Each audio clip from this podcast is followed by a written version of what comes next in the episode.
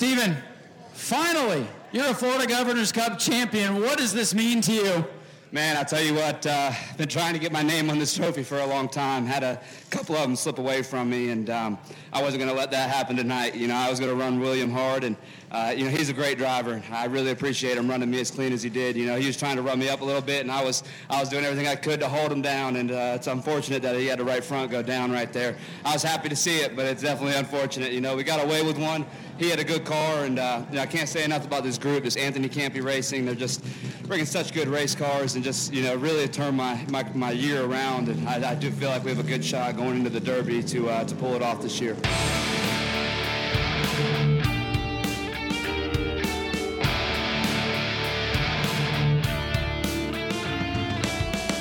Hey, hey, welcome back to another episode of the Racing with Ryan podcast. I'm your host, Ryan Stevens. And there you heard it at the top of the show the raw emotion from Stephen Nasse and how much this Governor's Cup victory meant to him. Boy, what an exciting weekend of racing over there at New Smyrna for the Florida Governor's Cup. The return after a one year hiatus, thanks to the stormy weather that came through here. So, man, that's what we're going to spend this show talking about. We have quite a bit to talk about. As a matter of fact, we're going to split the Florida Governor's Cup topic into two different segments of the show.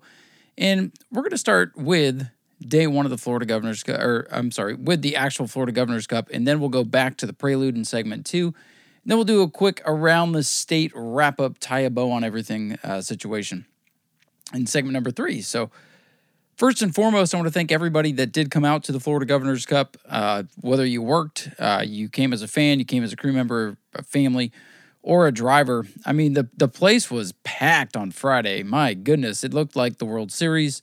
Um, now, obviously, when you shove you know 10, 11 divisions into a, a half mile facility, um, you know, yeah, it's going to be full. And we had a very good field for the Governor's Cup. We had a few no shows, and we picked up a couple uh, that we weren't sure were coming, and we ended up with a great field. Uh, man, one of the most competitive fields in a long time. I think this race had more lead changes than the last two Governor's Cup runnings combined. It was very competitive. The restarts were heart pounding. I mean, just fantastic stuff. So, I'm going to take a deep dive into all of that, give you my thoughts on uh, what, in my opinion, is perhaps one of the best Governor's Cups that I've seen. Uh, perhaps one of the best Governor's Cups ever. Of course, that's up to your interpretation, but I thought it was great. Even with that competition yellow that came out with about 17 laps to go, uh, that just gave us some more exciting restarts. Because, like I said, the restarts in this thing was, were very exciting. So, I'm going to go ahead and jump right into the super late model Florida Governor's Cup portion of our recap show here. Um, as we talked about last week, I had about 23, 24 names on an entry list, and we started 24. We had 24 qualify for the event, 23 started.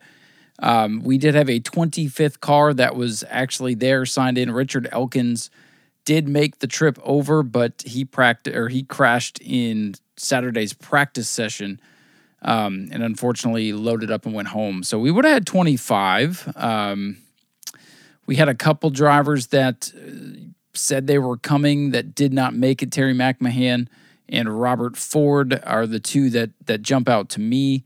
Um, maybe a, another one or two. There were there were a couple of paid entries in the pro late model side too that didn't end up racing. So sometimes things happen. Like I said, you know the entry list is a good you know gauge, good guide about who you're going to see, but it's never a guarantee. I mean you know, Richard Elkins, he was on the entry list, and some people are like, well, he's not in the race. Well, he was there. He made an attempt. He made an effort to get over here. And we usually have that. We usually have a casualty or two. I remember a couple of years ago when we had a, a small field, there's like three or four actual like big name drivers that paid to enter and weren't able to make it because of the previous weekend's action at uh, at, at I guess it was All American 400. Um, just just to be clear, I don't just take random ass names and put them on an entry list to beef up the entry list. If it's 12 cars and I know, you know, if I know of 12 cars, then I know of 12 cars. But I also know that um, and, and appreciate those that reach out to me and say that this car's coming, this car's coming. And sometimes those plans change. And again, we don't require people to pre register. If you just want to show up, then show up and race. And that's, you know, what happened on Sunday. We picked up two cars on Sunday. So, um, it's kind of how the weekend went. A lot of practice. Uh, in my opinion, it's too much practice. Um, it's just to me, it just helps the bigger teams get even farther away from everybody else, since they're the ones that can afford to slap tires on whenever they want. They can afford to, you know, run, run, run, go, go, go. I, I would like to see a little bit less practice. Um, that way, we can get some more of these cars to the end of this thing. As I talked about last week, I predicted attrition would probably be a story. Not that that's you know a bad thing. I just talk about it because it's the part of the race's story and how the race develops and evolves. And we saw plenty of attrition. A few wrecked race cars and a few that just pulled off because something went wrong. So, um,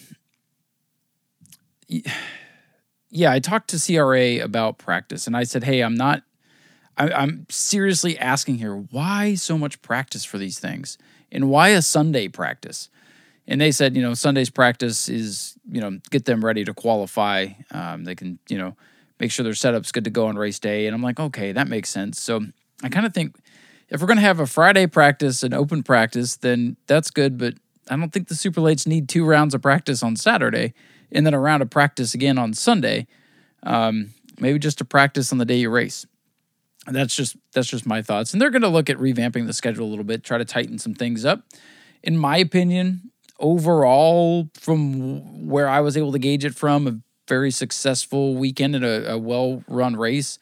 Um, say what you want about the formats or whatever, but any big super late model asphalt race these days has some kind of competition slash controlled caution element to it. Um, maybe I'd ex-nay those within 25 to go if it were up to me, but that's just my humble opinion. And um, still, like I said, the restarts in this race were phenomenal. A couple of times, three wide off turn number two, and everybody minded their P's and Q's. There was just that one big dust up with Brad May, who thankfully didn't collect anybody.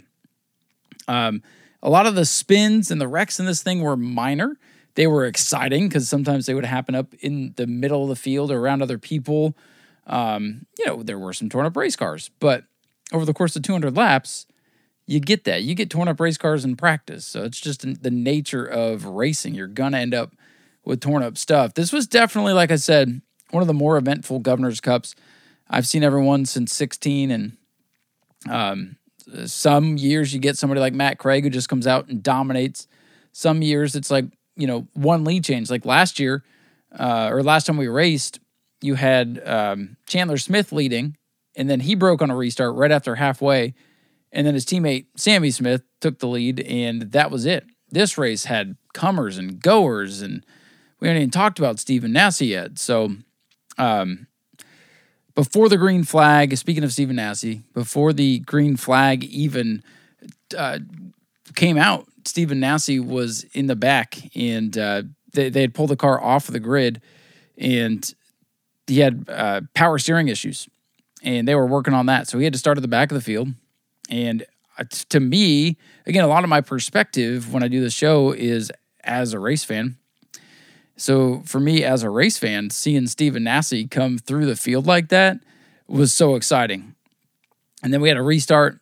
Uh, the field kind of stacked up behind him and one car went spinning out of control and Stephen Nasse has sparks coming out of the right front. He goes in the corner.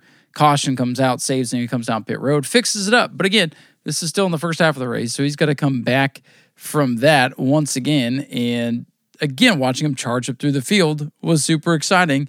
And then he gets into the lead late, and you think, oh, he might drive away. And here comes William Byron. And he and William Byron had a hell of a duel. I think with like four or five laps to go. They were door to door in turn number three, fighting for space on the racetrack. Made some contact, and ultimately, I believe uh, Stephen Nasse thought that the contact between he and Willie B late in the race kind of cut down a tire on William Byron. It sounds like uh, started losing oil pressure.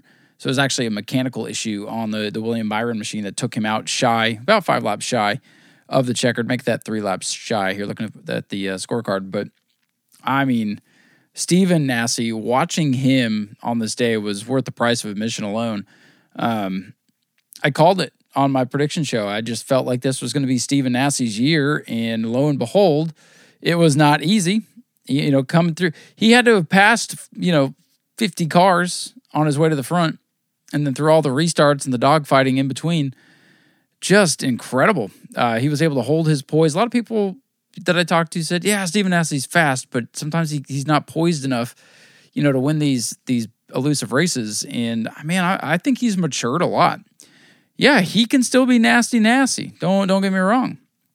He doesn't like to be roughed up, driven dirty, um, but he's aggressive. So I can see where you know some of the naysayers would will stem from. But man, it, you, you can't deny Stephen Nasse's talent after watching this race. Uh, you just can't deny it. It was phenomenal to watch him just come through the field. And it's so hard to pass in these cars. You know, you get up towards the top five and you try to make a pass, and it could take 20 laps. But Stephen was able to be methodical and make his way to the front. And then we had that late race restart. Looks like William Byron's going to come take it away from him. Nasse might be the bridesmaid again. Uh, but as Stephen said in his victory lane speech, he's like, I've let a lot of these slip away, and I'm not going to let that happen this time. And sure enough, he he didn't. He definitely did not let this one slip away. Um, Nasse picks up his first career Governor's Cup. Like I said, so exciting. Um, I was able to have Steve Darling from Auburndale come over and join me up in the booth. Um, I was like, man, the the seat is yours uh, if you survive two nights of tour destruction at Auburndale. Plus, he was fighting off a, a little bug, so I really appreciate his efforts to make like the three hour trip over to New Smyrna to be part of the Governor's Cup. Um, it helped me, of course. You know, I know Governor's Cup technically with practice is only three days, three nights, um, but and I do speed weeks, which is three times as long. But still, I mean, three straight days going at it, all the walking, all the notes, all the talking. Um, it was very nice to have him up there. I appreciate his perspective on things. And it was nice. One of my favorite parts about this race, having him up there, is when the cautions came out, we were able to talk back and forth and have some opinions and build some, build upon some of the storylines and, and share some of the information that we had versus just okay cautions out here's some music which I, I do use that tactic especially on weekly shows especially as it gets later um, but when the big events happen, it, it was so nice to have him to bounce that off, and he did well. Plus, he's given me so many opportunities over there at Auburndale. I, I, felt like extending the olive branch and inviting him over to our biggest race of the year was was more than uh, was more than fair, and uh, just so glad he was able to make it because I, I, had fun. I had fun. So, um, really enjoyable race for me. But with, with Steve up there, I was telling him like every restart, I was on the edge of my of my seat. I wanted to stand up. I was nervous there there was intensity to this race. There there was an intensity to this super late model race that we had not seen for quite some time. And I'm not saying it was intense because there was a big horrific wreck or something. The restarts, the competition, what it meant to win the Florida Governor's Cup, you could feel it again. You know, the last couple years, it's like, oh yeah, there's some good cars here. Don't get me wrong, but this year the the field was stacked. I mean, you have good names all up and down the list. So many fast cars. First of all, um, I want to rewind all the way. I know I'm rambling because I'm still excited about this race. Um, kudos to the Florida boys. Uh, George Gorham, Michael Atwell, Jesse Dutilly, all out qualifying William Byron. When William came out and set fast time, I was like, oh, that's probably it. Everybody's got him almost penciled in at this point. You know what I mean? Uh, with with Anthony Campi Racing, with his success in the Cup Series, with his successes here during the World Series the last couple of years, you just kind of think, oh well, he's gonna get it you know, he's the favorite. And then Michael Atwell comes out and sets fast time. That kid, he's getting the job done. He just, he's got fast cars. Uh, he just needs a little more luck on his side at New Smyrna. Something always seems to happen to him. Yes, he got the win two weeks ago, whatever it was. Not the way he wanted to. So he still feels like, I would imagine deep down, that this place owes him something. And he led a lot of the beginning stages of the race, had some mechanical problems towards the, uh, about the, the three quarter mark here. One, lap 136 actually did him in, so just shy, shy of the three quarter mark. Um, I'm going to take a look at the official finish rundown and kind of give some highlights of some of these guys. A lot of good guys had great days going and a lot of impressive runs. So, um, and we can kind of fill in some of the blanks here. As it's it's hard to remember every single lead change and every single caution in a 200 lap race. But uh, of course, Stephen Nasse got the win so thrilled to finally get his first Governor's Cup start. I believe it was start 12 for him. And he finally gets it done, besting his career best finish of second a couple of years ago.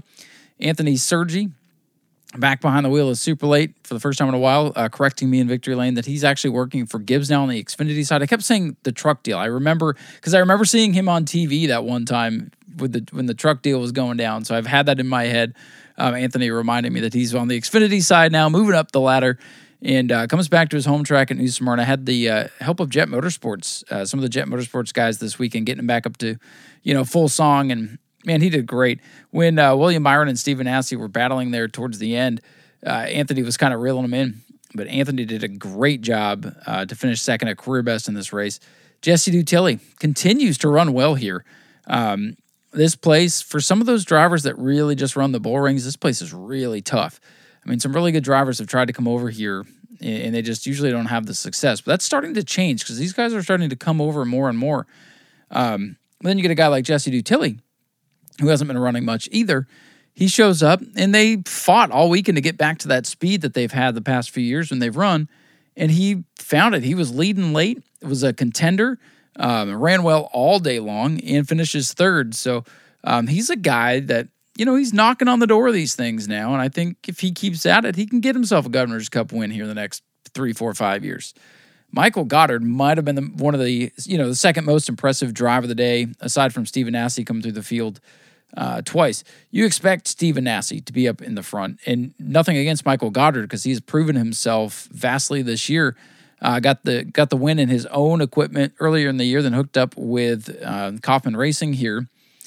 Uh, had a rocket ship in that black number 58 podium finish back in, in the middle of the summer, and then um, destroyed that car two weeks ago on lap three in that fiery crash. So he came back for the Governor's Cup driving the car that John Kaufman normally runs, and it took that like just like Jesse Dutilly, it took them much of the weekend to work on their car.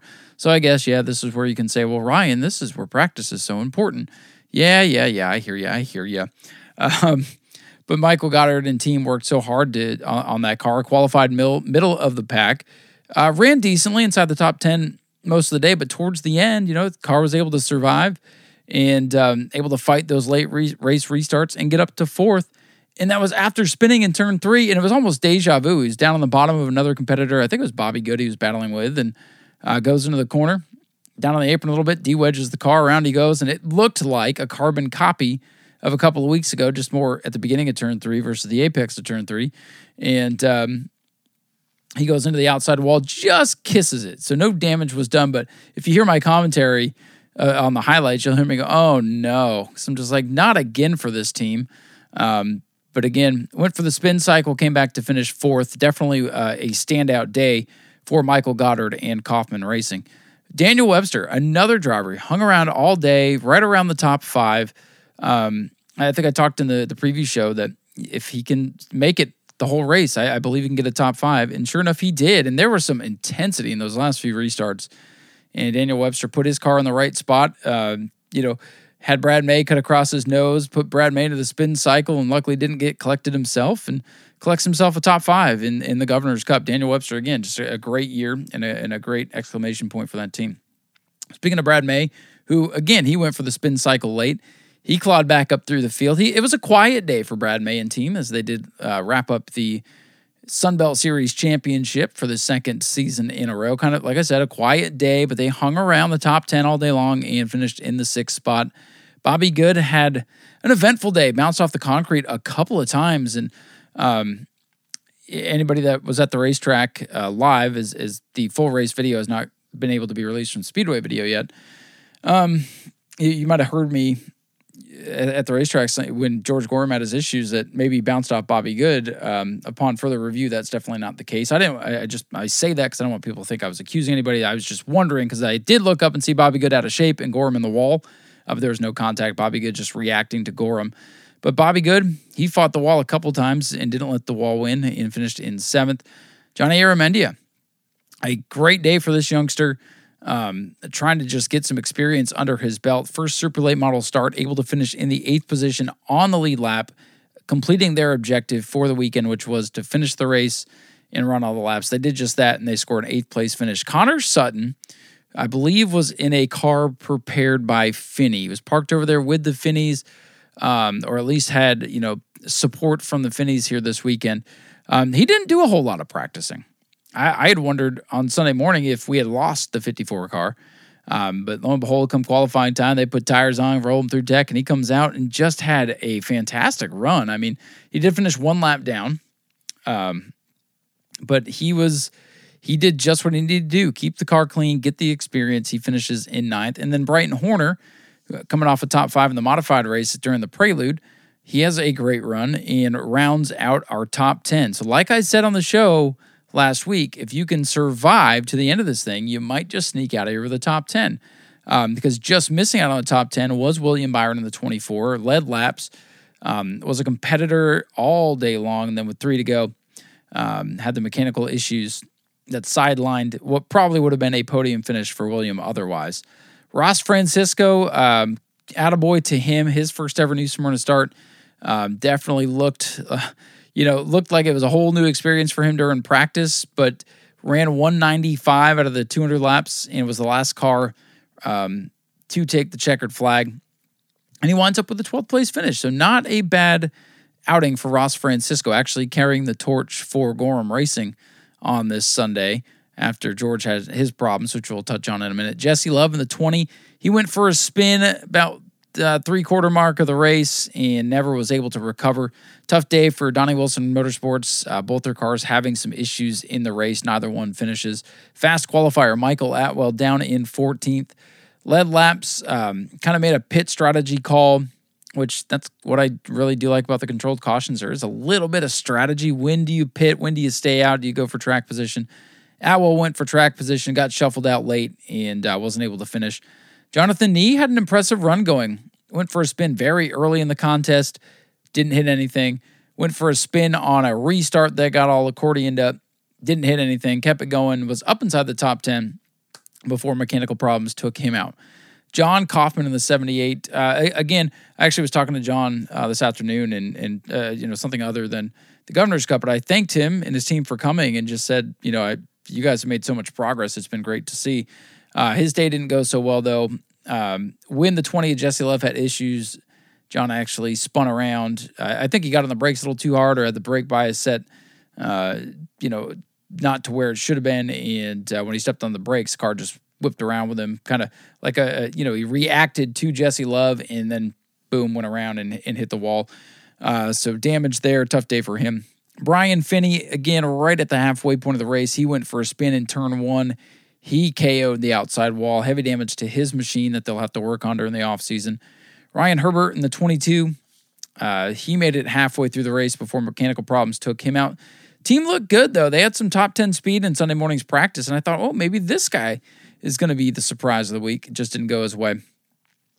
Gio Ruggiero, um, lap 91, broken axle while he was up in contention for the race win. Kind of deja vu for Donnie Wilson Motorsports. Good car up on the front and it breaks on a restart or coming to a restart is almost like the same. It's like a carbon copy of 2022, 2021 when we last ran this race. Um, kind of, you know, same song, different verse, if you will, there. Um, Trent Hennick in the 20, that was a team uh, going for Rookie of the Year in the Sun Belt Series. Uh, didn't bother to practice until Sunday.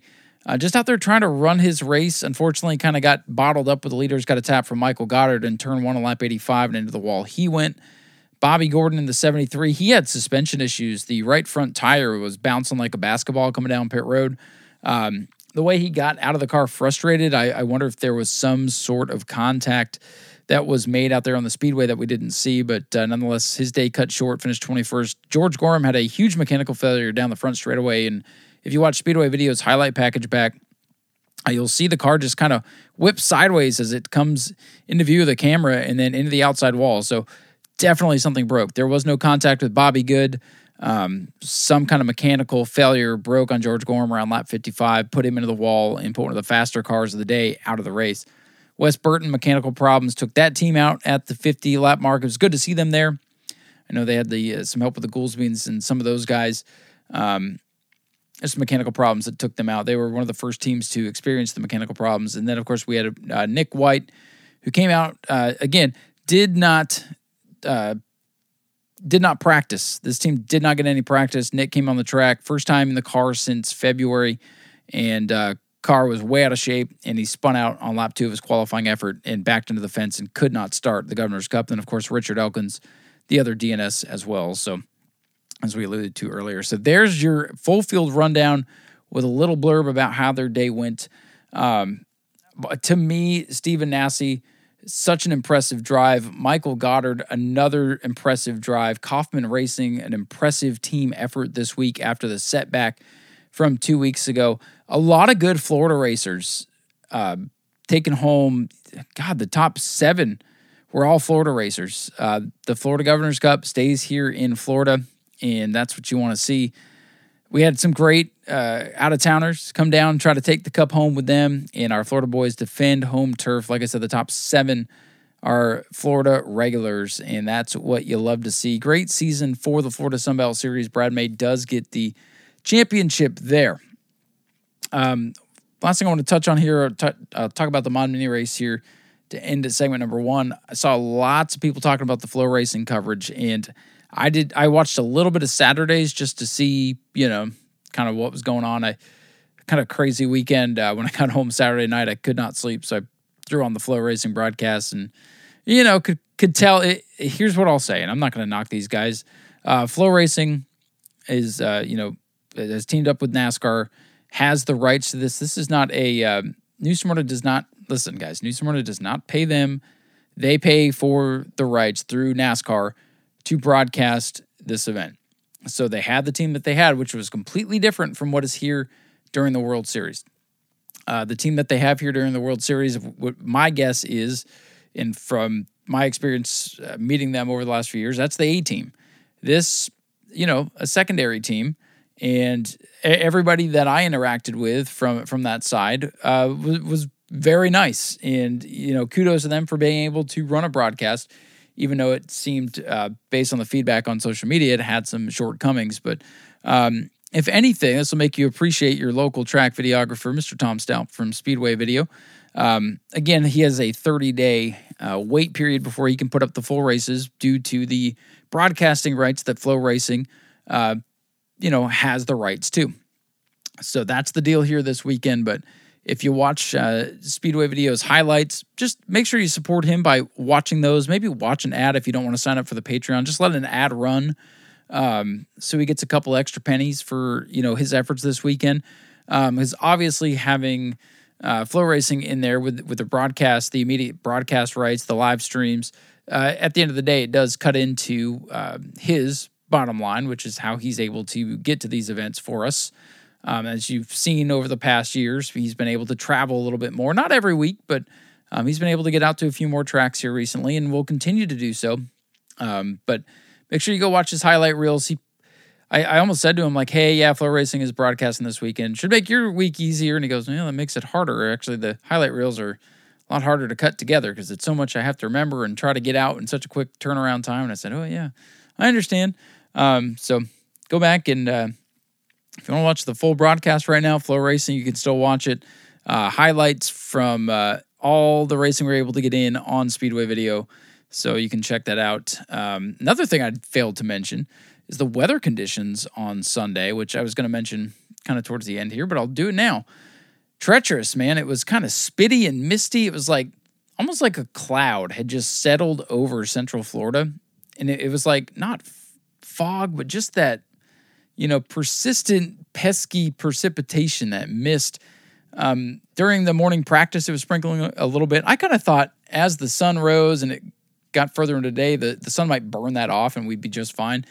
Every forecast I looked at, you know, it had the, the typical Florida 15 to 20% chance of rain at any given various hour.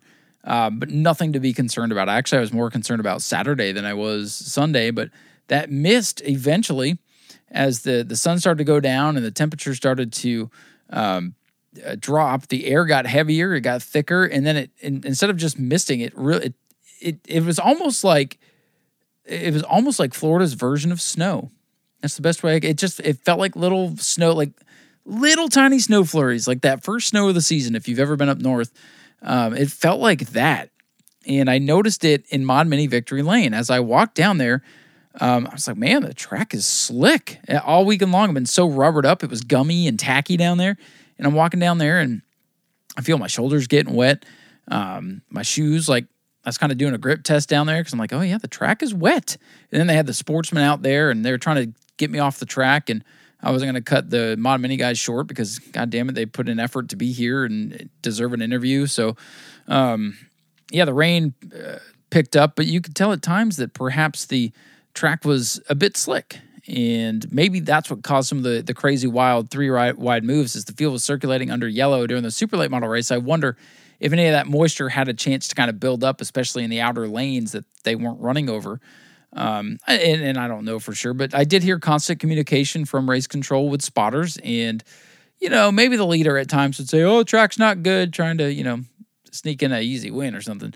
Um, but no, the the CRA race control they did a good job to communicate with spotters, and they did have a spotter up on the roof. And obviously, if conditions were uh, ill advised, they would not have gone back racing. So the weather, I think, definitely threw teams a curveball. It was for weeks and weeks it hadn't rained. We haven't seen a drop of rain. So naturally, Florida Governor's Cup weekend building up to be fantastic. Mother Nature, of course, would have her say. It, it was almost deja vu from a couple of those nights at Speed Weeks, where we would just get that damn mist that wouldn't go away and um, I hung out for about an hour, hour and a half after the Governor's Cup was done. And at one point, uh, the mist and precipitation did let up.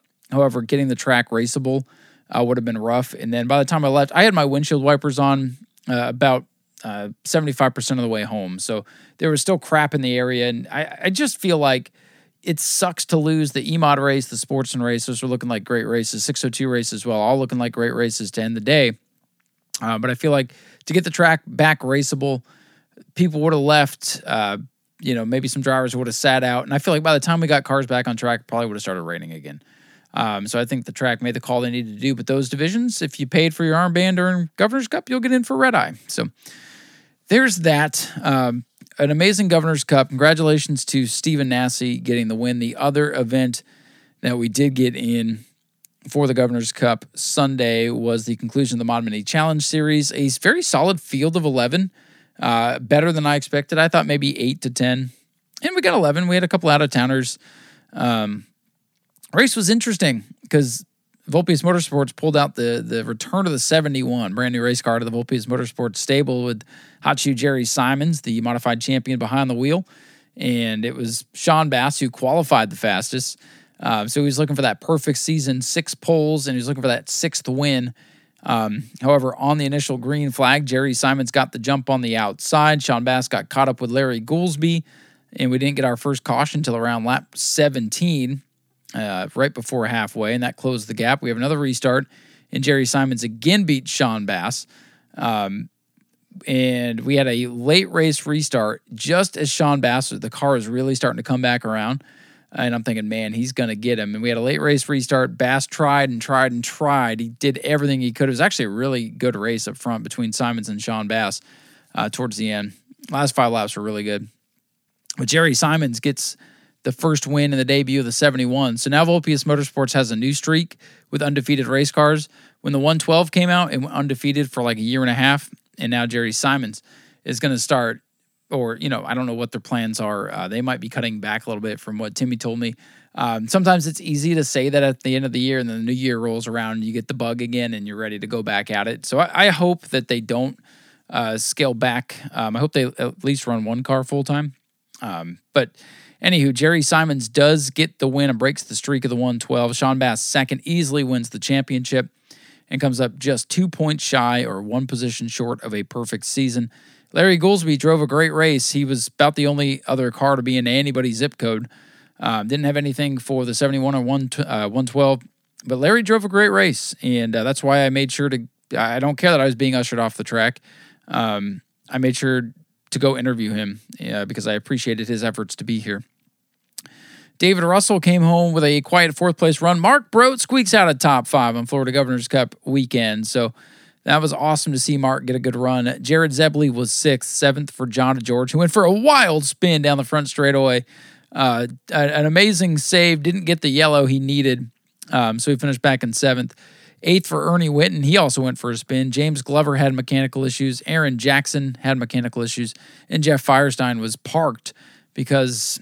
And I know he's going to be one of those. It's one of those out of towners that now is going to be like, "Oh, screw that place." I, I mean, I hope not, but I could see it because he ran over the choose cone, ran right over the orange mark, and then uh, didn't listen to race control. They gave him a break. They stopped him on the racetrack, told him to go to the back. He did not. He came back up through the field, and at that time they had had enough um, and parked him for failure to listen to uh, instructions from race control. So when I had to say that in the past, and to some people that that is just BS, you know. But again, if you don't listen to race control and you get them on your bad side, they're just going to park you. So um, that's what happened to Jeff. I hate it for him. He had a good car. Um, just it wasn't up, you know, up on the procedures, which is why, again, we have the general rules and procedures posted, and that's why I beg you guys to read those, if especially if you've not been here in a while. Read the name rules so you know what you're doing and you don't just get unreasonably mad.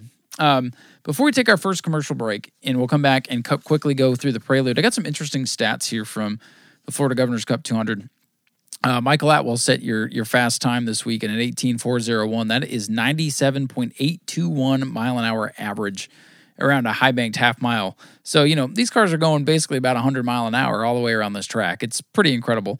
Uh, the average speed of the race for the 200 lapper, now obviously the controlled cautions and the caution downtime slows this down, was 45.384 mile an hour.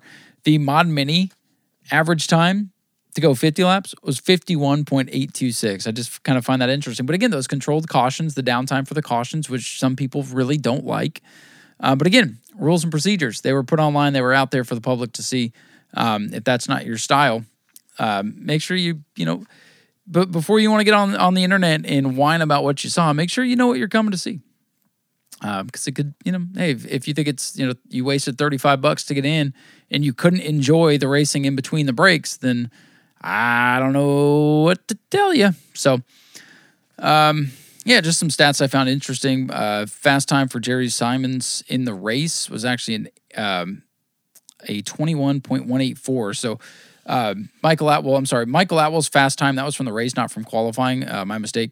Um, but the difference between a super late model's best time in the race and a Mod Mini's best time in the race, a 97.821 to an 84.954. Just some interesting stats there that were on the bottom of the notes here that I have that I figured I'd share. Um, again, it seemed like a mostly positive reception to this year's race. Some don't like the format with the controlled cautions, but we've had controlled cautions ever since I've been going to Governor's Cup back in like 2016 and probably before that. Snowball Derby has it. Um, hell, the All American 400 is not even a 400 lap race anymore. It's either that or the Winchester 400. They they actually have a 100 lap pro late model in there now that makes it 400 laps, uh, 400 laps on the weekend. Um, the and, and, I'm going to break after this because uh, I got to get to Prelude and I got to get through the show. Um, the reason for the controlled con, uh, cautions, controlled pit stops, um, if we do open competition pit stops, these drivers, all of them are going to end up spending way, way more money. They're going to like double to triple their costs depending on, you know, what their budget is. They're going to hire, you know, William Byron would have had his Hendrick Motorsports pit crew down here and stuff like that. Uh, to me, that just kills the essence of the competition.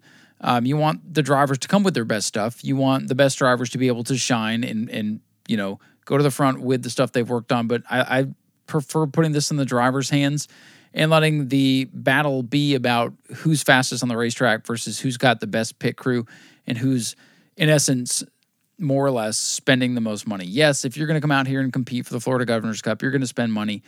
Uh, the winning team, yeah, it was nice to take home that fifteen thousand dollar check for the win. Um, get that, you know, put that in the bank, uh, get you over to the next race. But you know, nobody was making a big chunk of money on this race. This is not a uh, richest race. It's nice. It's it's it's nice to have a, a decent purse, but um, again, if it was open pit stop competition, to me that takes away from the battles on the racetrack.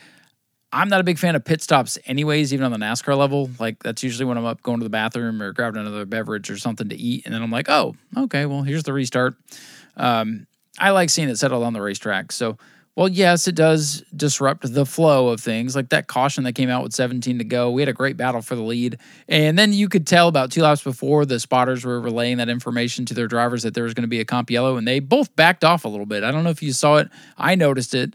Um, so yeah, you know, it does interrupt the flow of things, but the other alternative, you run the whole thing, you have these crazy pit, pit crews, it probably for prevents some local teams from getting here, from being able to race. Probably would have a small field. Um, without comp yellows, you would have been you would have been crying on Facebook um, how boring the race was. So we had an exciting race, and those comp yellows helped keep it spicy if we didn't, I think y'all would have been saying, "Oh, it's so boring. It's so long. Green flag runs. Nothing happened. Nobody passed anybody."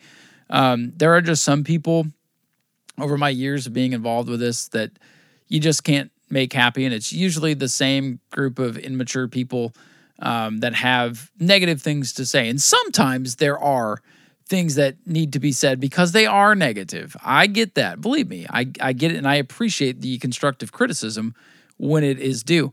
Um, but again, I just I, I just make the point. Uh, you know, none of this was a secret about how it was going to go down. Um, again, it's going to be more or less the same sort of deal at snowball derbies. So if you don't like the comp yellows, then I don't want to hear how great snowball derby was either, because it's going to be the same sort of deal. But anyways, that's my message of the day, I guess. Just try to enjoy the racing on the racetrack and the fact that um, these tracks that are able to put on these big events can still put on a damn show for you. It's not easy to put on a show like this. The amount of time, effort spent uh, to get the track in in shape, to get the personnel in place, and then get everybody parked. It's a it's crazy, man. And and we we have, you know, not to. I don't need to go on the ins and outs of how the operation is run. Um, we only have a, a handful of people that are here throughout the week actually doing everything. Uh, many of us wear many different hats, myself included, and I do a lot of the things I do because sometimes if, if you love something and you want it to be decent, you step up and do it, and that's how all of us work. And um, you know, listen, since I started working there, I haven't missed a lap, so there's where my dedication lies. Um, and at the the same token, I am so appreciative of everybody that came. It wasn't the biggest crowd in the world. It was very solid. The parking lot was full. Um, I was pleased with it. Um, I think the weather ultimately scared a few people away. Maybe the price point scared a few people away. Maybe they said, I'm going to stay home and watch it on FloRacing, which they would have had a better time at the racetrack, I think. And that is not a knock on Flo. I'd say that all the time. Just, um, anyways, thank you to all those who came. Um, Ashley Moody was, uh, was, was very great, very pleasant. Um, I don't, you know, I typically don't make a big deal about celebrities or meeting people and stuff, but I did um, want to, as I just went to speak to her about what the plan was for opening ceremonies, she actually had a conversation with me and, and a genuine conversation at that. So that was very pleasant. Um, everybody down the front straightaway this year, very pleasant. Uh, Bob Sargent, um, got a lot of respect for that man after just the brief interactions I had with him. Excited for that 200 lap ASA race coming for Speed Weeks. Um, and the only other thing I have left to talk about is opening ceremonies. Normally I dread it. Um, well, I did dread it just because it's usually very unorganized. This year, um, it's still crazy, and things are it's ever evolving. Um, I'm not the director of all this, but I decided this year I was going to okay, tell me who's coming, and I made my plan, and I stuck to my agenda, and I did things my way, um, and let the director of personnel, if you will, um, direct everybody where to go, and I stayed out of the spotlight because I am not the spotlight. I let the dignitaries and the drivers shine. Um, I got to a spot where the mic wouldn't feed back as much because it was a little hot, um, which I apologize for. Um, but yeah, try to get through opening ceremonies, make that stuff as painless as possible.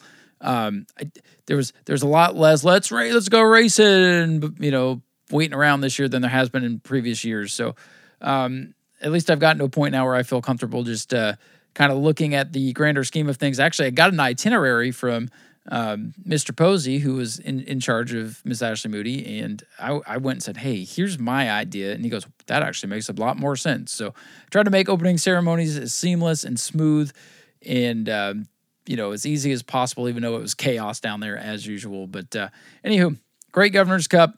We're gonna take a quick commercial break, come back, and cover the prelude on the other side.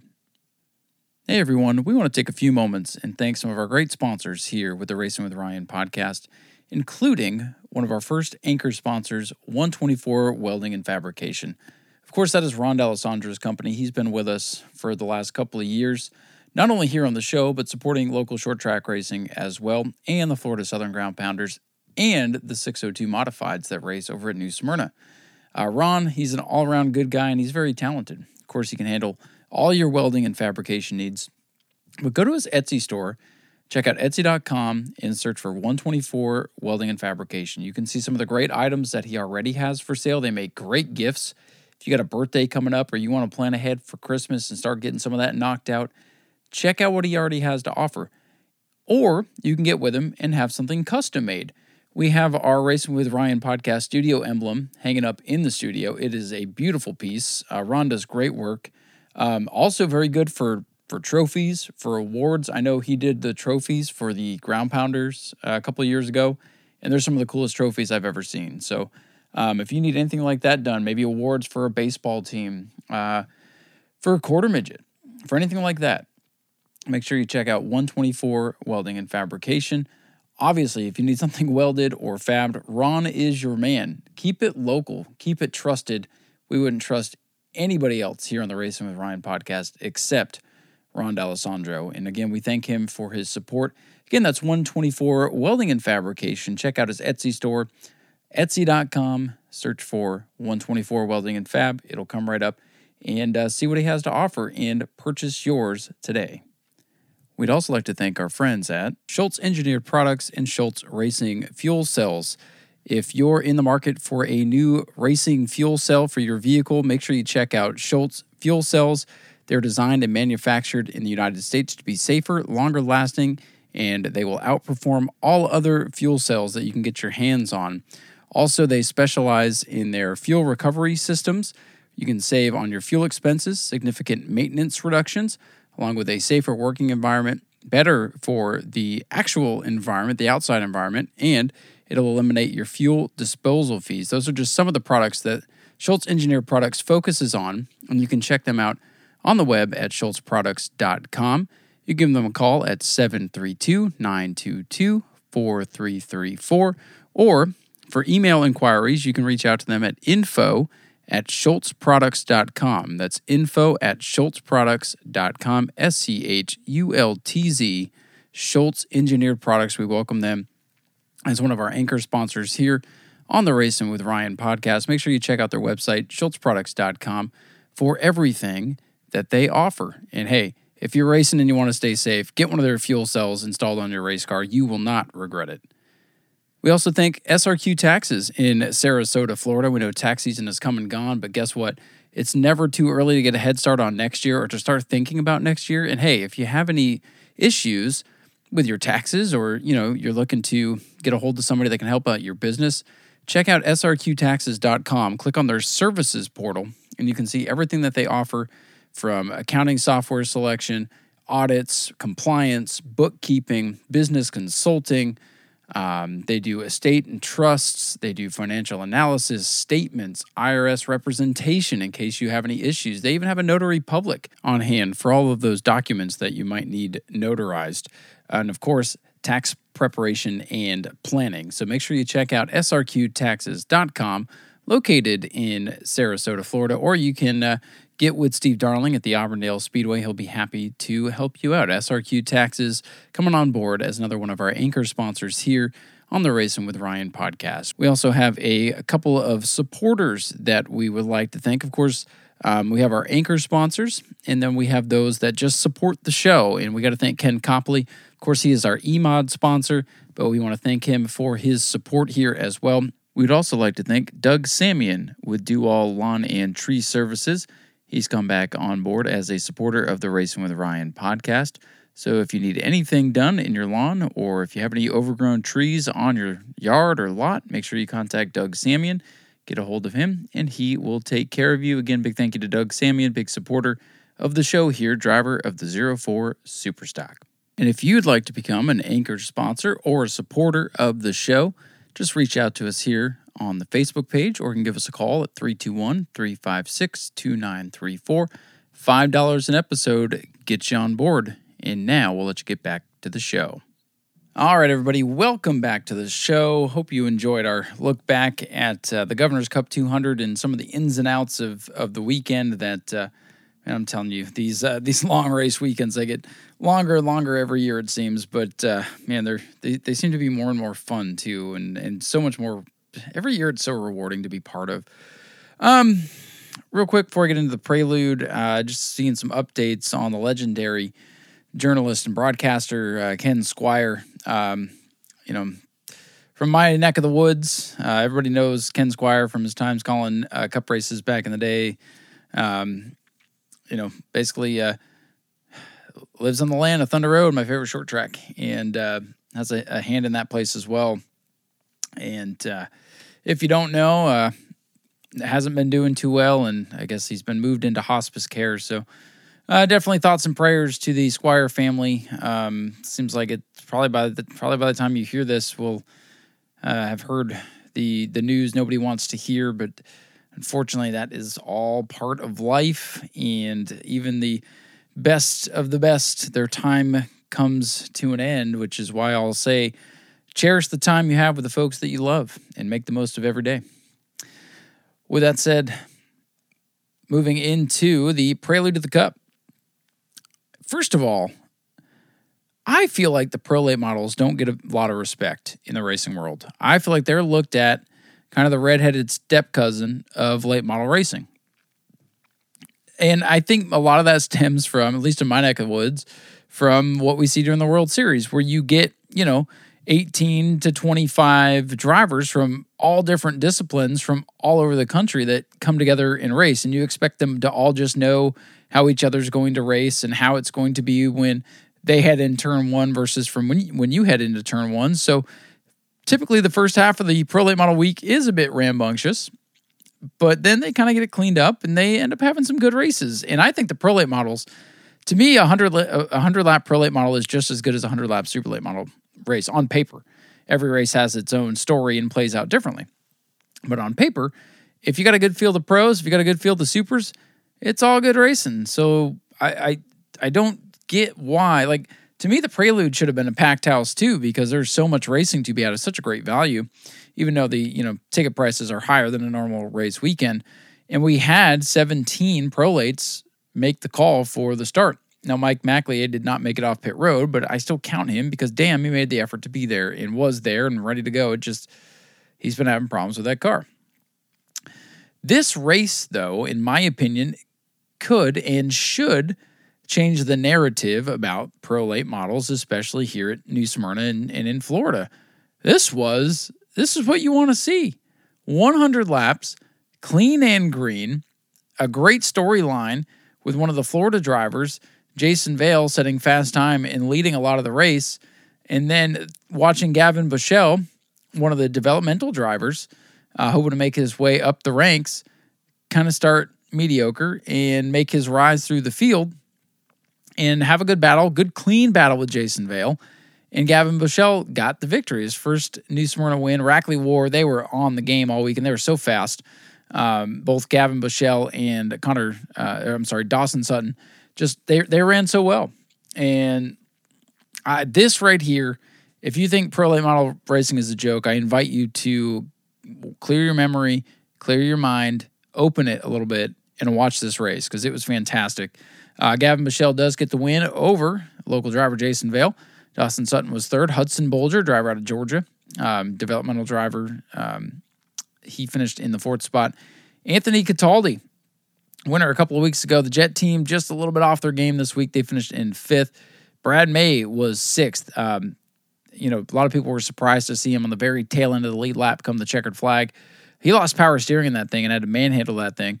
And so when I talked to Brad in pre-race during Governor's Cup, he's like, "Yep, car today feels like a Cadillac after last night." So I love Brad May's kind of you know his his short kind of dry witty humor that he normally carries, and you know it's just one of those things. I'm like, "Yep, that's such a, a Brad May you know thing to say," and he's always got such a positive outlook. Uh, despite some of the trials and tribulations that even the best go through. Nicholas Noggle came home in uh, seventh. Tim Sozio was eighth. I mean, that's a great. Listen to that top eight. What a great field of cars. Um, good competition.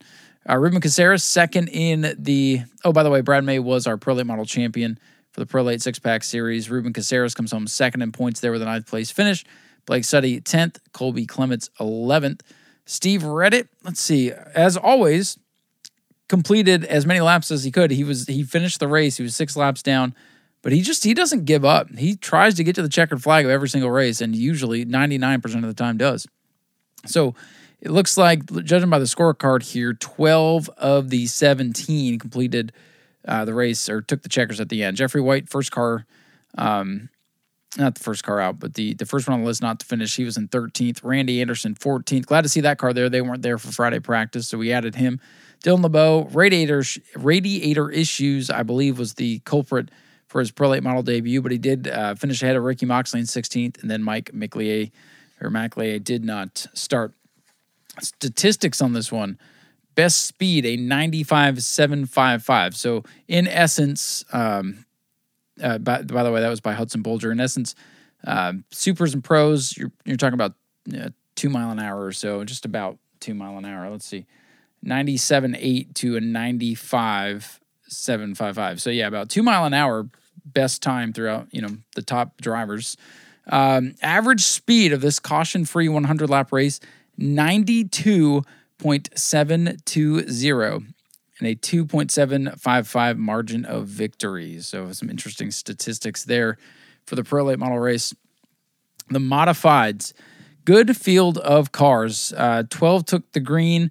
We had 13 of them there on the grounds for the 75 lapper. Definitely a nudge in the right direction for the modifieds. We are missing drivers like Jason Lester, who had run and won throughout the season, Wayne Parker. Um, you know, could have had 15, but we didn't. We had 13. Um, Jared Allison, a late scratch on the field. 12 took the green. One car struggled, couldn't get a window net up, and was ushered off the speedway early. Uh, but a good race in this one. Dalton Nelson jumped out to a big lead early on as he was looking to back up his recent modified a mayhem victory that he got up at Cordele. Uh, this team, they have found something, especially on these bigger tracks that uh, admittedly uh, Dalton would have told you they struggled at back in the past. It just shows the hard work. Some of these teams, I'm telling you, um, the bull rings, it, man, it's it's so great to have you know two, three, four different bull rings to just pop into week after week and and kind of just go. But when these those guys that have made their homes at the bull ring can come over here and have some success at New Smyrna, I really enjoy. Um, seeing that success story, especially for a team like Dalton Nelson. It's not the biggest team. Um, you know, they're they're a team where if they can get a tire sponsorship, that can make or break a weekend. But he led for a while. Um, we did have a kind of a, a quickie yellow come out when Alan Brun scraped the wall in the front straightaway. Yellow came out. Uh, some will say prematurely. Some will say it was just. It kind of depends on what side of the line you fall on there.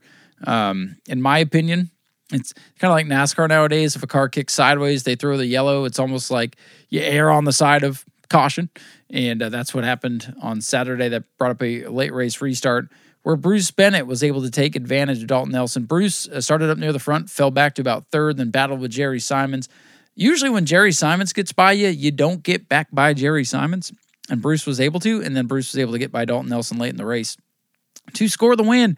And I like seeing some personality out of Bruce in the front stretch. He's Bruce is a you know he's kind of a calm guy. He'll he'll make a sarcastic uh, squawk here and there, um, but you know, anytime I've talked to Bruce, and I don't get to very often, but he's just kind of he he, he reminds me a lot of Jason Vale. Just keeps to himself, kind of calm demeanor. Uh, but but Bruce had some some personality in Victory Lane, and it's nice to see uh, some different people have some success and to see what you know that brings out of them. You know, with the human element side of things. Um, but yeah, Bruce Bennett gets the win here. Dalton Nelson, a great run for that team in second spot. Jerry Simons comes home in third and claims the championship. And he was uh, one of the drivers talking about how the track was just, it was so tight and so slow with all the rubber being laid down with all the different divisions. Um, so the teams constantly were battling the racetrack this weekend. Greg Crom continued his impressive runs as of late. Um, that team's Achilles heel right now is qualifying. They just can't seem to start up near the front. They have to do a, a bunch of passing and eventually you get up towards the front and the passing's harder to do. But he settled for a great fourth place run. Brighton Horner rounding out the top five there. Brighton had a successful weekend, top five in the mods, top 10 in the super late. Shane Held, veteran racer, came home in sixth. Matthew Jarrett, so the, the Held Jarrett clan was sixth and seventh. Brian Gaten, who won Rookie of the Year this year, came home in eighth. Ninth for Alan Bruns. LJ Grimm ran well early, did not finish. Uh, he wound up in 10th. Troy Robinson had an oil leak. He was 10, uh, 11th. And Audrey Shelter eh, or Slelter in the five, uh, only a, a, couple laps on track before having to pull off with uh, window net issues, ending her event. So not the debut she wanted, but I'm glad they came. Super stocks were in action as well. Only eight of them, uh, which is actually up from where they have been the last couple of weeks. Uh, and we were missing our champion as they went to Alltech to run for the big dirt money. Uh, but Bobby Holly finally breaks the snide. He got back to victory lane, and, and it was nice to see. They've really struggled this year. It was a tough season for the veteran racer. He was able to get by and then hold off George Spears for the win. Tyler Pronesti was third. Fourth was Gage Spears, Brandon Johnson fifth, Stephen Met sixth, seventh for Sean Held, and Jarrett Corpy eighth. Jarrett had a great car, and then something went awry on that machine and uh, took him out of it. Um, going back real quick, uh, look at the stats for the modified race. Best lap speed for the modified. So you want to see how the modifieds compare to the late models. A 90.689 was the best time. Average speed in the race was 67 and a half mile an hour. And the margin of victory, four and a half seconds for Bruce Bennett. Super stocks. Best lap speed for the super stocks was by Bob Holly and it was an 83.519. So you can see the speed differential between the classes here with this. Uh, average speed of the super stock race, this was clean and green, an 82.413 mile an hour, um, seven tenths of a second, the margin of victory there. Pro trucks were also in action. 19 trucks on the grounds, 18 started the race. Fantastic effort. Another very clean race and some um, different players up near the front, or some returning players, anyways. Um, one of the interesting stories in this race was Richard Levance. He qualified towards the back. Uh, his truck is for sale. They have different plans for next year after winning the championship, but he was here to support the event and started towards the back and tried to carefully maneuver his way through the field as to not do any more damage to it. And uh, with that said, without the aid of a yellow, he drove up to eighth, so that was fun to watch. Um, but the race was pretty much between Grant Thompson and Chuck Ayers. Uh, Grant making the trip down from uh, what, what, I call, um, you know, the actual south of Florida, up there in the Panhandle area. They made the trip down and kind of spanked the field. Grant uh, had one of the best trucks all day long, and he was able to hang on for his first New Smyrna win. Chuck Ayers, um, who, you know, again, we can't thank him enough for the sponsorship that he has put into this series to get some of these trucks to come down here. Uh, he finished in second, so got to take home a little bit of his own money. Uh, Taylor Watson was third, fourth for Jeffrey White. Palmer Hag continued his great year in fifth. Cody Kaufman with a great run in the sixth position. Rodney Haddock finished seventh. Richard Levance in eighth. Wilson Martin's ninth. Running out the top 10 was Richard Griffiths. Todd Hag was 11th. Dalton Smith, 12th. Maria Martin's 13th. Our, our good buddy of the show here, Mr. Jack Hall, in 14th. Randy Kuhn, 15th. Dave Warning made his truck debut and just had nothing but issues with it. Uh, 16th. Uh, let's see, uh, Michael Gamache, 17th, Nolan Mesa with a DNS. Uh, best lap time for the trucks, if you care. Uh, trucks actually a little bit faster than the super stocks, 87.578. And the margin of victory, uh, 3.262. With the race going caution free, the average speed was 87.321 mile an hour. Bomber A's, all things considered, a good field of Bomber A's. We had 14 cars show up. Uh, Joe Racine, unfortunately, uh, another friend of the podcast here, blew a motor in practice, but hung around to support his buddies. Uh, I really, man, uh, attitudes like that are are what make this sport go around. Uh, Greg Pass, he had a DNS, and Justin Phillips, who was like two seconds too fast. Anyway, I, I, think he just decided to cut his losses. He went home early, uh, unless something else happened. I'm not sure. Race was interesting with the with the breakout rule in effect. Um, you know, a lot of things were going on. However, Stephen Wright, who didn't race this year because of the breakout rule um, and was very vocal about his disdain for it, he did come out for this race. And as he reminded me in Victory Lane, he won the last Governor's Cup race, which, you know, I wasn't even thinking two years ago.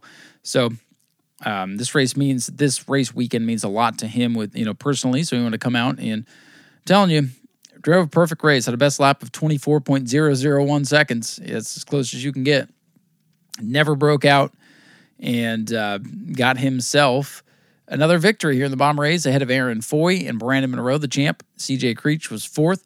Larry Masters fifth. Jim Snyder was sixth. Seventh for Dustin Hayden, who broke out. James Matthews eighth.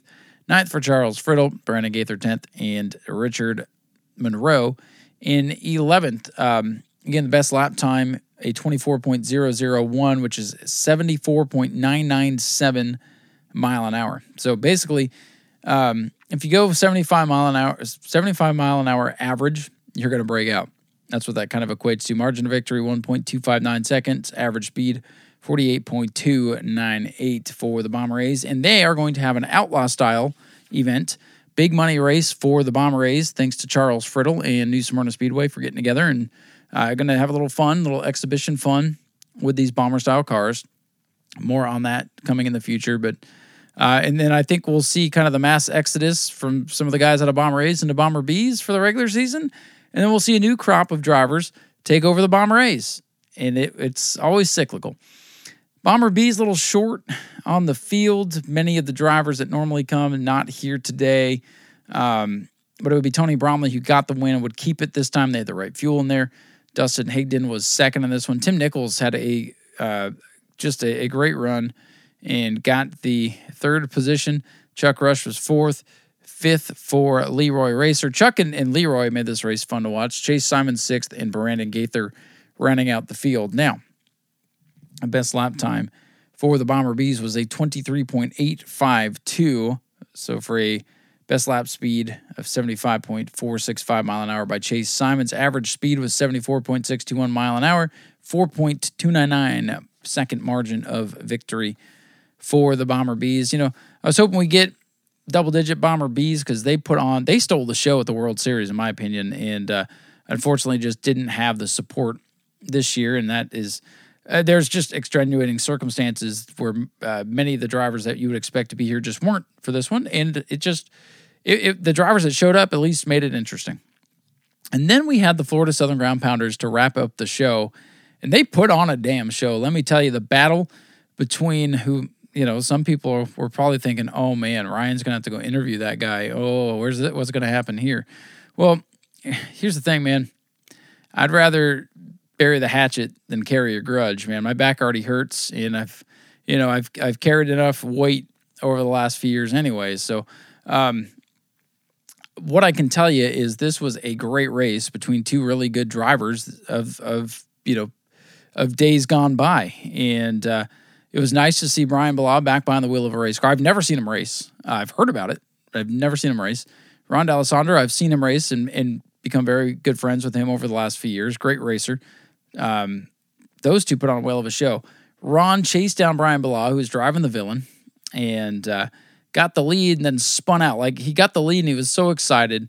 Um, he, he, stepped on a little bit in one and two and, and went around. We had a restart. Uh, Brian's back in the lead, and then final set of corners, Ron sends it into the high side and drag race to the line. Brian Bilal gets the win, and I think Brian Bilal had maybe one of the the nicest moves through traffic of the entire weekend. When uh, coming off two, there were some lap cars. He drove right through the middle of them and boxed Ron D'Alessandro in off turn two. It was like the perfect trap, like through the lap traffic. And Brian got the win.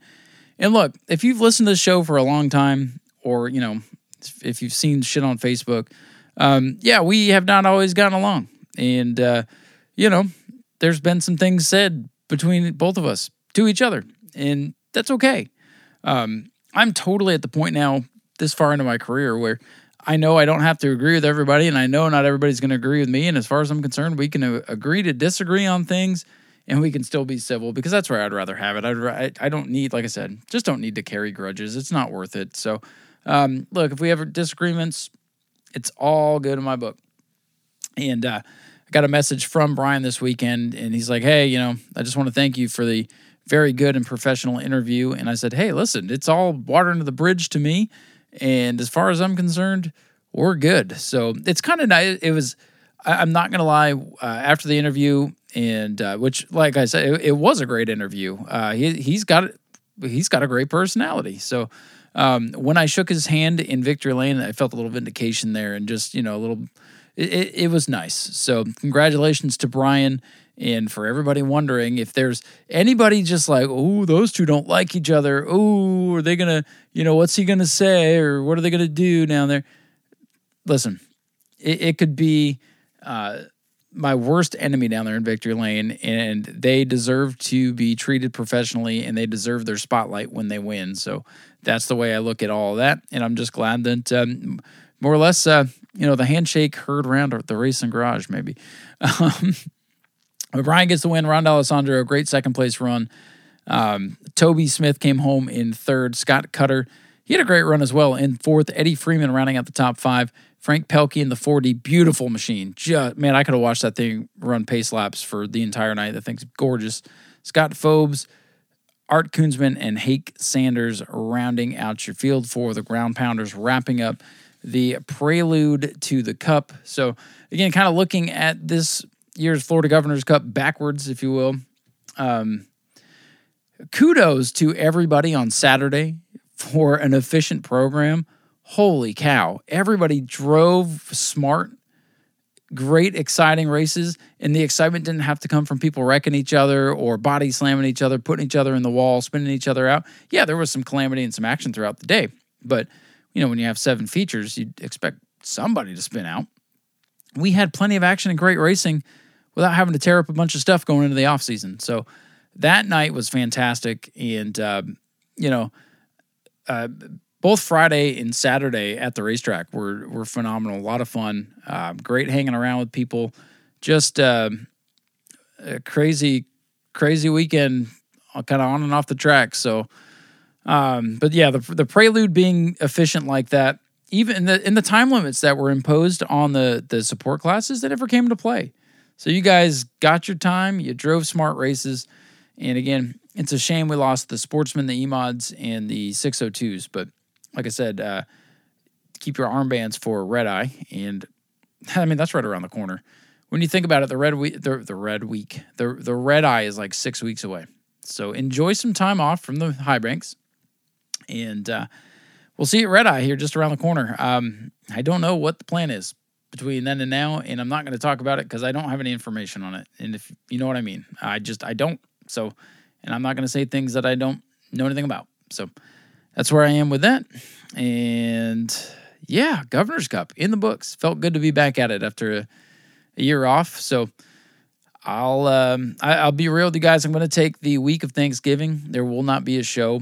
I'm going to go out of town, and instead of trying to rush to get a show that will kind of be half-assed out, I'm going to take a week off, and then the week after that, I'm actually going to bring on a uh, a special guest uh, back to uh, tell us about some good things just in time for the holidays. So um, that's the plan with the show. Next week, um, the week of Thanksgiving, there will not be a show. Enjoy your time with your families. Uh, enjoy your time at the Bigly. I'll be back with the show after that. I will, you know, I'm not going to be able to go to the Bigly, but I'll I'll peek in on it and I'll give my thoughts on that, of course, in uh, two weeks. But there is some more to talk about. There were some other tracks in action. We're going to take our last commercial break.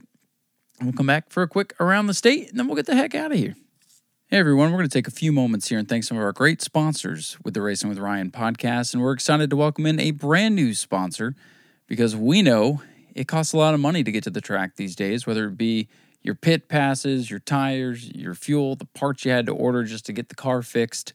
We know it's expensive, so we welcome on board the sponsorshipseminar.com. Now, we just had JR Longley on the show just a couple episodes ago. We got to learn all about JR and his expertise on the sponsorship side of things, and that's where the seminar comes in handy. So visit thesponsorshipseminar.com. It's only $99 and you can watch the seminar. Heck, get your whole team together, get your friends together, have everybody pitch in, watch the seminar, and learn these new ways and strategies to help you reach out and get those local sponsorships on your car to help lessen the economic impacts of our racing hobby that we love so much. Again, that is the sponsorship sponsorshipseminar.com with JR Longley. You'll learn ways and strategies on how to reach out and find those hard to find sponsors. And you'll also learn how you can give back to them that'll hopefully create long lasting relationships for years and years to come. Once again, that is the sponsorship seminar with JR Longley. We invite you to check out the sponsorship sponsorshipseminar.com to see all that they have to offer. You can click through, you can watch the little preview video, and you can order the seminar where you'll get 36 hours of replay access. So you can watch it once, you can watch it a bunch of times in 36 hours, you can watch it by yourself. And then, like I said, invite everybody over to the garage to work on the car and watch the seminar at the same time. JR has over 40 years of sponsorship knowledge, and it's all available online for you at your fingertips for the first time. Once again, that is the sponsorshipseminar.com. We would also like to thank American Auto Tires in Service, located at 1523 South Dixie Freeway in New Smyrna Beach, Florida. You can give them a call at 386 428 1941. Of course, that is EJ's company. And if you need anything done, tires, service, you name it, they have you covered. So make sure you stop into American Auto, or of course, you can always get with EJ if you're at New Smyrna. Uh, he you can find him pretty easily in the tire room or driving the pace car. They have all kinds of great deals. Um, look, I'm in the market for some tires. I'm going to be stopping in there in the next couple of months and getting my tires down there because I wouldn't trust anybody else because I know EJ is going to take care of us. They offer everything from free visual AC checks, tires, maintenance, repairs, any kind of service you need. They even have wheels. So, American Auto Tires and Service, your one stop shop in the New Smyrna area for anything that you need done. So, make sure you check them out again. 1523 South Dixie Freeway in New Smyrna, New Smyrna Beach, 386 428 1941. Stop in and see your friends at American Auto. We also thank DeBary Paint and Body for coming on board as a sponsor. Uh, of course, that is the two Manellos. So let's just say you get into a little bit of a fender bender and you don't want to go through your insurance because you know they're probably going to hike up your rates and you're going to pay for deductible and you're still going to have to pay for all this stuff. Make sure you check out DeBary Paint and Body because they will go ahead and handle that for you. If you got a scuffed up fender, if you got some dents in a bumper, if you got a door that needs replaced, DeBary Paint and Body will take care of all of that. Um, they are open until about six o'clock each day, and you can get in touch with them by giving them a call at 386 320 0267. And they're located at 400 Chairman Court, Suite 200 in DeBary, Florida, 32713. And again, their hours are typically 9 a.m. to 6 p.m. on the weekdays and 10 a.m. to 1 p.m. on Saturdays because, you know, they got to get out to the racetrack and whatnot. So uh, if you need any body work done, paint, body, whatever you need, make sure you check out DeBary Paint and Body. We also thank Bromley Motorsports for coming on board as a sponsor here on the Racing with Ryan podcast. Of course, you can primarily find the Bromleys running at New Smyrna Speedway. They have a couple of Bomber Bs, the six machines out there for Bromley Motorsports, and they have some pro trucks that they run occasionally as well. Sometimes you can find them out at the dirt tracks having a little bit of fun as well. But we appreciate Bromley Motorsports for coming on board to support the show. So make sure you check them out next time you are at the New Smyrna Speedway. We also thank Jeff White Racing for coming back on board as a sponsor here on the Racing with Ryan podcast. Of course, Jeff White Racing can be found bouncing between the Auburndale Speedway and the New Smyrna Speedway. Jeffrey White, driver of the 41 EMOD slash AMOD, has been one of the dominant forces. So if you're looking to get on board with a good racing team, Make sure you check out Jeff White Racing and check them out at the Bull Ring at Auburndale and the big track over at the New Smyrna Speedway. We thank them for coming back on board and supporting the show. And again, if you'd like to come on board and become a sponsor or supporter of the show, we only charge $5 an episode, and you can do as many or as little episodes as you like. One episode, 100 episodes, you could do a season. It's completely up to you. You can sponsor a division. Whatever you'd like to do, we are open. Um, just message us here on the Racing with Ryan Facebook page or give us a call or text us at 321 356 2934, and we'll be happy to work with you. Thank you again to all of our sponsors and supporters. Now enjoy the rest of the show. All right, everybody, welcome back. Quick third segment here before we send you off to your, uh, well, the week of Thanksgiving, really. Um, couple tracks in action, including the Citrus County Speedway, who had their season finale and had a really good turnout of pure stock. So we're going to go ahead and start there. Larry Welter Jr. picking up the win over Cody Struble. So two of the best at that track, one and two. Doc Batson was in third. Jake Fitchner in that 49 machine. That that car is getting pretty darn good. A couple different tracks. He was fourth. Fifth for Jonathan Appleby. Travis Blotz was sixth. Seventh for Billy Smith. Kyle Courtney, Showtime regular, finished in eighth. Ninth for Gregory Dick. Thomas Mayer running out the top 10, followed by Ryan Hinote, Dakota Weiss, Neil Hearn, Justin Maher, Caleb Grosenbachers with a tough day. Uh, only one lap down, though, so Not sure what the deal was there. James Johnson, 16th, and Danny Chance rounding out the 17th position. So again, good field. Man, you could put uh, you know 15, 16 pure stocks on Citrus County. You're having a heck of a race. And they also ran mod minis as well. Uh, curious to see what they ended up with for cars. Uh, short field, yeah, very short field. Clint Foley got the win in car number 71. Kyle Stoner was second. Jay Zolziak was third and fourth for Brighton Privad, who uh, there's only two that finished on the lead. I, I'm surprised. I really thought that Citrus County would get a few more. Um, yeah, I thought they get a few more cars, especially since I feel like I'm missing something here, but there's no way for like the page is a little bit cut off, but there's no way for me to scroll down. So I'm not trying to do them an injustice, but it looks like only four cars showed up with them running on Saturday. I figured, well, if Mod Minis really want to race this weekend, they could hit two tracks in one weekend. It'd be a hell of an effort, but Clint Foley gets the win. I really thought there was going to be more. Uh, Ford Outlaws were in action. Now they had a uh, bit of a stipulation where they put up another decent chunk of change for the Ford Outlaws, but said you could only be eligible if you raced the Outlaw Vic Crown Vic deal from a week ago, and they had six, uh, 17 cars show up. Sean Osteen and Justin Pittman DQ'd. And of course, Zach, Zach Curtis said, Ooh, big money on the line. I'll see you there. He shows up and takes the money yet again over Thomas Beat. Eric Sharon was third, Chucky Hearn fourth, James Erb was fifth, sixth for Jesse Veltman, seventh for Sean Senakosov, Talon Craft in eighth, ninth for Nicholas Jenny, Corey Zavril in tenth, eleventh for Keith Zavril, Clayton Coe was twelfth, thirteenth for Neil Hearn, Sean Moore fourteenth, fifteenth for Robert Ray, and then the DQs that we talked about. Mini stocks were in action as well. They had two heats, so it looks like a decent field. Yeah, pretty pretty good field of mini stocks. 14, as a matter of fact. Stephen Wyatt, the winner in the 85 machine. Ken Larch was second. Third for Stephen Paulton Sr. Eddie Evans was in the fourth spot. Ryan Wilson fifth. Tyler Akers in sixth. Michael Nanfeld Jr. in seventh. Christopher Larson was in eighth.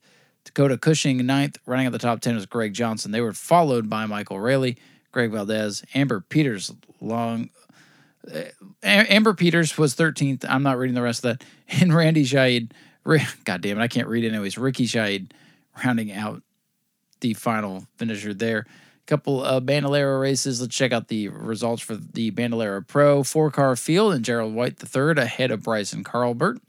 One, two there. Matt Hodges was third, and Joseph Weiss rounding out your four car feature there in the Bando Pros. And the red plate, which is basically, oh, come on now red plate, which basically your your rookie division. Uh, seven cars in this one, and Tinsley Myers got the win over Landon Heaton. Mason Welter third, fourth for Keegan Chance, Jace Macklin in fifth, Camden Powers sixth, and Heath Hino in the seventh position. So that was a quick look and rundown of the season finale, the regular season finale for the Citrus County Speedway. Obviously, if you've been listening to the show all the way to this point, you know where uh, where my attention was this weekend. So I don't know any of the ins and outs of any of this. Uh, I'm just not surprised to see Zach Curtis go over there and take the money. So, um, oh, excuse me. With I just knocked into the microphone stand with my knee here. Um, with, with, that said, Auburndale Speedway was in action Friday and Saturday night with um, Tour of Destruction, which I did go look at their results page to see if they had like winners of any events. I figured I'd, I'd take a few moments and go over them. Uh, they don't have that stuff listed. I know Chris Rummel and those guys had a good night. I just know that that Tour Destruction, um, it might not everybody be everybody's cup of tea, but if you're just looking for a fun, crazy, carnage-filled night of entertainment, you know, you just you just go out there and uh, enjoy that stuff. So two nights of it though, man. That's back to back. That's got to be tough. Um, good thing uh, Steve and Bobby were able to get back together and and work that. I know they have fun with that kind of stuff. So, um, uh, like I said, uh, jam packed house. Uh, for for whatever reason, man, you, you, throw some school buses and a demolition derby with some flagpole racing and an enduro and a monster truck, and you've got yourself a sold out show. Uh, it's just the way those things work. It's it's quite amazing because it, it pulls from the casual crowd. Everybody can go there, throw a couple back, and have a good time. And uh, if you go to one of those events and can't have a good time, especially working it, I don't know what to tell you, man. So look to be two successful nights over there at Auburndale. And again, I thank uh, Steve for coming all the way over to the Governor's Cup, uh, working three, you know, two nights of tour destruction, and then three hour trip in the morning. And he got to the track before I did. So Steve's a damn trooper, and I appreciate it. Uh, I know, um, you know, I, had already kind of made plans with Steve to, to come over after uh, some things had gone down at, at Auburndale, and then come to find out Bobby's still in the game, and so I'll have to get I'll have to get Bobby back over here. So Bobby, if you listen to this, man, um, I appreciate your enthusiasm and uh, your want to be part of the show, and hopefully we'll get you over there soon. Uh, just things had worked out uh, differently than I thought, and other plans were made ahead of time. So, anywho, um, Auburndale still has some big races coming up. So, since I don't have results for Auburndale, and we still have time here in this segment, why don't we take a look about what's coming up here? Night of Destruction in the book. No racing on the 18th, no racing on the 25th, but they do have on December 2nd the BG Product Southern Sprint Car 40, along with Mini Stock 40. Um, that'll be a good little event to go to December 2nd. Uh, says TBS. Um, I guess the TV show, the TV channel TBS is going to be there. I'm just, no, I'm just kidding. Uh, charity race weekend is what I really want to get to. Saturday, December 16th, and Sunday, December 17th for the charity race. So let me peek in here and let you know what they have coming up. They have on night one, they have pure stocks, they have AMODs, mini stocks, and Crown Vics with mini cups. And then day two here, they have the super late models and the pro trucks scheduled. So charity race weekend with uh, pro and super late twin 50s on Sunday. So um, you betcha I'll be out there at least for the Sunday show, if not for the Monday show, depending on uh, schedules and, and working some, you know, life stuff out there. That'll always be fun. The day, the Emil and Dale Reutimann Memorial, easy for me to say, will be this weekend at Volusia, Friday night and Saturday. I might pop in there Saturday night. Um, I'd like to get out there Saturday night, depending on the weather and other things going on, as I will be getting ready to leave the state for Thanksgiving weekend. Um, I, yeah, I'm going to try to get out there for that. I, am just not going to be able to podcast about it. So if I do get to the races this weekend, there will be no podcast about my trip. I can cover it in two weeks when we come back from the holiday. Um, just trying to think if there's anything else. Um, you know, you got the Bigly in two weeks after Thanksgiving. So uh, all of that good stuff coming up, plus the snowballs right around the corner. There's plenty. My point is there is plenty of great racing action coming up here in big race season that I'm very, very excited for. And um, again, we'll we'll be popping into these tracks as we're able to.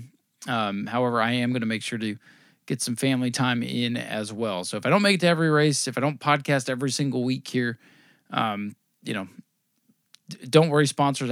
If we have a week where there's no show, I don't charge you for an episode. Uh, I know none of you are worried about that, but I figured I'd make it clear just in case anybody else wanted to come on. Uh, but anyway, um, that's pretty much all all I have. I do have a few fun things planned, some some more creative shows, which uh, normally don't do as well. You guys really like it when we have a race to talk about, so um, those are usually the shows that do the best. But I have some things planned for the off season. Um, like I said, it just won't. It's not logistically possible for me to do a show without rushing it and half-assing it. And uh, I thought about bringing my computer with me and just recording an episode on my phone while I was up in Richmond. I'm just not going to do that. I'm I'm I'm just gonna I'm just gonna take a week off, and I think it's important that everybody every now and then take a look at things, take a week off, spend some time with your family, and just enjoy life for a while. So, um, congratulations to everybody that had a great weekend. Um, for those of you that didn't have a great weekend, I'm sorry. Sometimes you just, even when things just aren't set up the way you think they should be, try to find a way to enjoy it. That's what I would say. Um, especially if you're going to make a trip and spend money, just try to find. I don't think I've ever left a racetrack regretting going to the racetrack, even on rainouts. Even the, the night I went to Auburndale and it was raining and we didn't get much racing in, I wasn't sad. I, I'm like, man, I'm going to just go walk around the pits and talk with people. And that was fun. So, like I said, just make the most of it. Just enjoy life. And instead of getting on Facebook and trying to blast a place for trying to put a show on, just, you know, hey,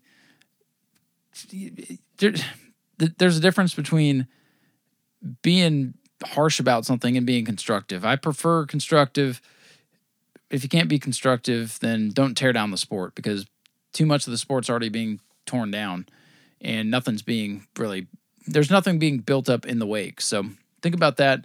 Um, you guys have a great weekend if you go racing somewhere. If uh, if you're going out of town for Thanksgiving, please travel safely. Enjoy your Thanksgiving. Eat some good food. Watch some football. Enjoy some uh, time with family because that's what it's all about. Appreciate you guys listening. Great show. Um, yeah, just thank you for the continued support. You guys, every time I, I, I go on the website and look, the numbers are great. So it's because you guys, sponsors. I, I thank you guys so much. Um, it really helps uh, keep things running here uh, at, at the studio. Um, so yeah, man, I'm, I'm rambling at this point. I've talked enough this weekend. Um, my voice is still on fire, so I'm going to go ahead and extinguish it here. And thank you guys so very much for your continued listenership and support of the show and all the great friendships we're making here down the road. So, with that said, get out there, support your local short tracks. We will talk to you here on the next one. And goodbye and vroom vroom on.